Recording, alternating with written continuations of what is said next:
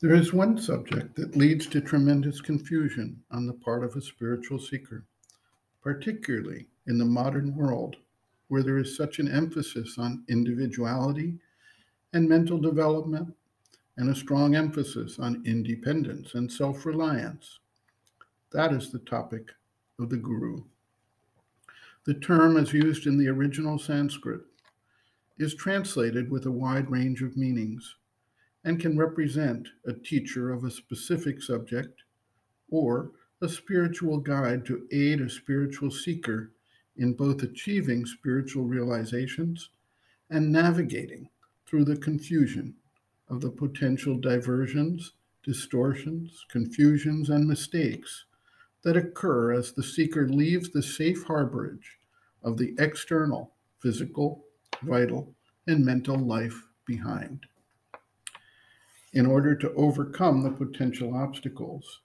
It is stated that the disciple must surrender to the Guru. This gets particularly confusing to Westerners who have no cultural history to understand and evaluate the Guru Shishya relationship. This has allowed a certain amount of abuse and manipulation to occur as Westerners became more exposed to teachers from the East. The surrender called for is the giving up of the mental preconceptions and vital demands so that a true evolutionary change of consciousness can occur. There are numerous historical tales of famous guru disciple relationships. Sri Krishna and Arjuna gave us the Bhagavad Gita. Ramakrishna and Vivekananda led to a revival of the strength and vibrancy in the modern day of the Hindu Dharma breaking out of the chains imposed by the Western colonizers of India. Paramahansa Yogananda recounts in his autobiography of a yogi his lifelong relation with his guru and the inner spiritual relations that occurred through that confluence. One of the most famous recountings is that of the relationship between the great yogi Milarepa and his guru Marpa. In each case, we can see the difficulties involved in trying to understand, judge, and attain a correct and effective relationship between the guru and the disciple. The role of the guru is to first and foremost create the spiritual atmosphere that opens up the realms of spiritual experience for the prepared seeker in a profound way. The Mahayana tradition of Tibetan Buddhism calls this the granting of gift waves of psychic energy. The second major role is to act as a guide to whom the seeker can come with his experiences, his thoughts, feelings, emotions, perceptions, and gain through the interaction insight into his spiritual status and how to avoid the inevitable obstacles, attacks, or misdirections that can take place as the seeker leaves behind the comfortable and normal modes of thought and action to take up the spiritual quest and the evolutionary development to an entirely new mode of consciousness. Sri Aurobindo observes, quote, No, surrender to the divine and surrender to the Guru are not the same thing. In surrendering to the Guru, it is to the divine in him that one surrenders. If it were only to a human entity, it would be ineffective.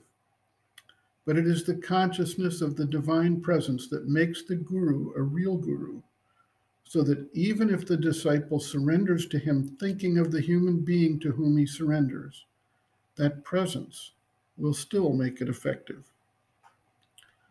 The guru is the guide in the yoga. When the divine is accepted as the guide, he is accepted as the guru.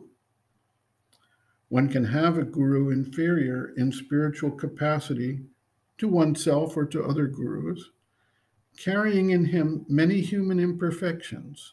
And yet, if you have the faith, the bhakti, the right spiritual stuff, you can contact the divine through him, attain to spiritual experiences, to spiritual realization, even before the Guru himself. Mark the if, for that proviso is necessary. It is not every disciple who can do that with every guru. From a humbug, you can acquire nothing but his humbuggery. The guru must have something in him which makes the contact with the divine possible, something which works, even if he is not in his outer mind quite conscious of its action. If there is nothing at all spiritual in him, he is not a guru, only a pseudo. Undoubtedly, there can be considerable differences of spiritual realization between one guru and another, but much def- depends on the inner relation between guru and shishya. One can go to a very great spiritual man and get nothing or only a little from him.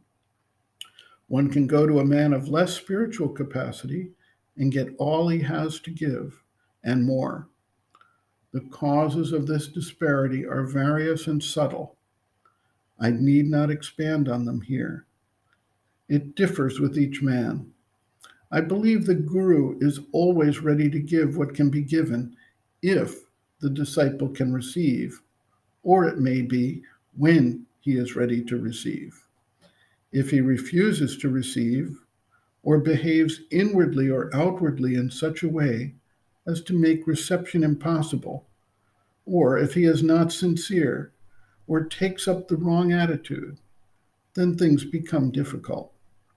But if one is sincere and faithful and has the right attitude, and if the guru is a true guru, then after whatever time, it will come. End quote. Reference Sri Aurobindo, Integral Yoga, Sri Aurobindo's Teaching and Method of Practice, Chapter 12, Other Aspects of Sri Aurobindo's Teaching and Method of Practice, The Guru, pages 350 to 352.